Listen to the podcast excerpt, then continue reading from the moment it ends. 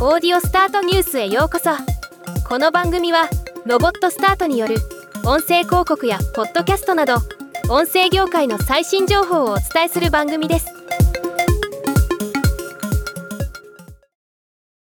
本日3月3日は耳と読める語呂合わせでオーディオブックの日として日本記念日協会により認定登録されているそうです。オーディオブック JP を運営するオトバンクさんが今回このオーディオブックの日にちなんでオーディオブックの認知度調査の結果を発表しました。今回はその調査内容の一部をかいつまんで紹介したいと思います。調査結果のサマリーは以下の通り。オーディオブックの認知度は46%オーディオブックの利用経験は9%今後オーディオブックを利用してみたい人は3人に1人。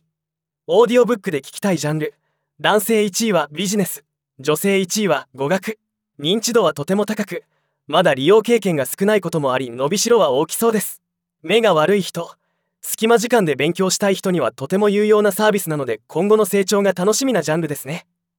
オーディオスタートで配信しているポッドキャストもオーディオブック JP さんで聞くことが可能ですのでよかったら聞いてみてくださいね。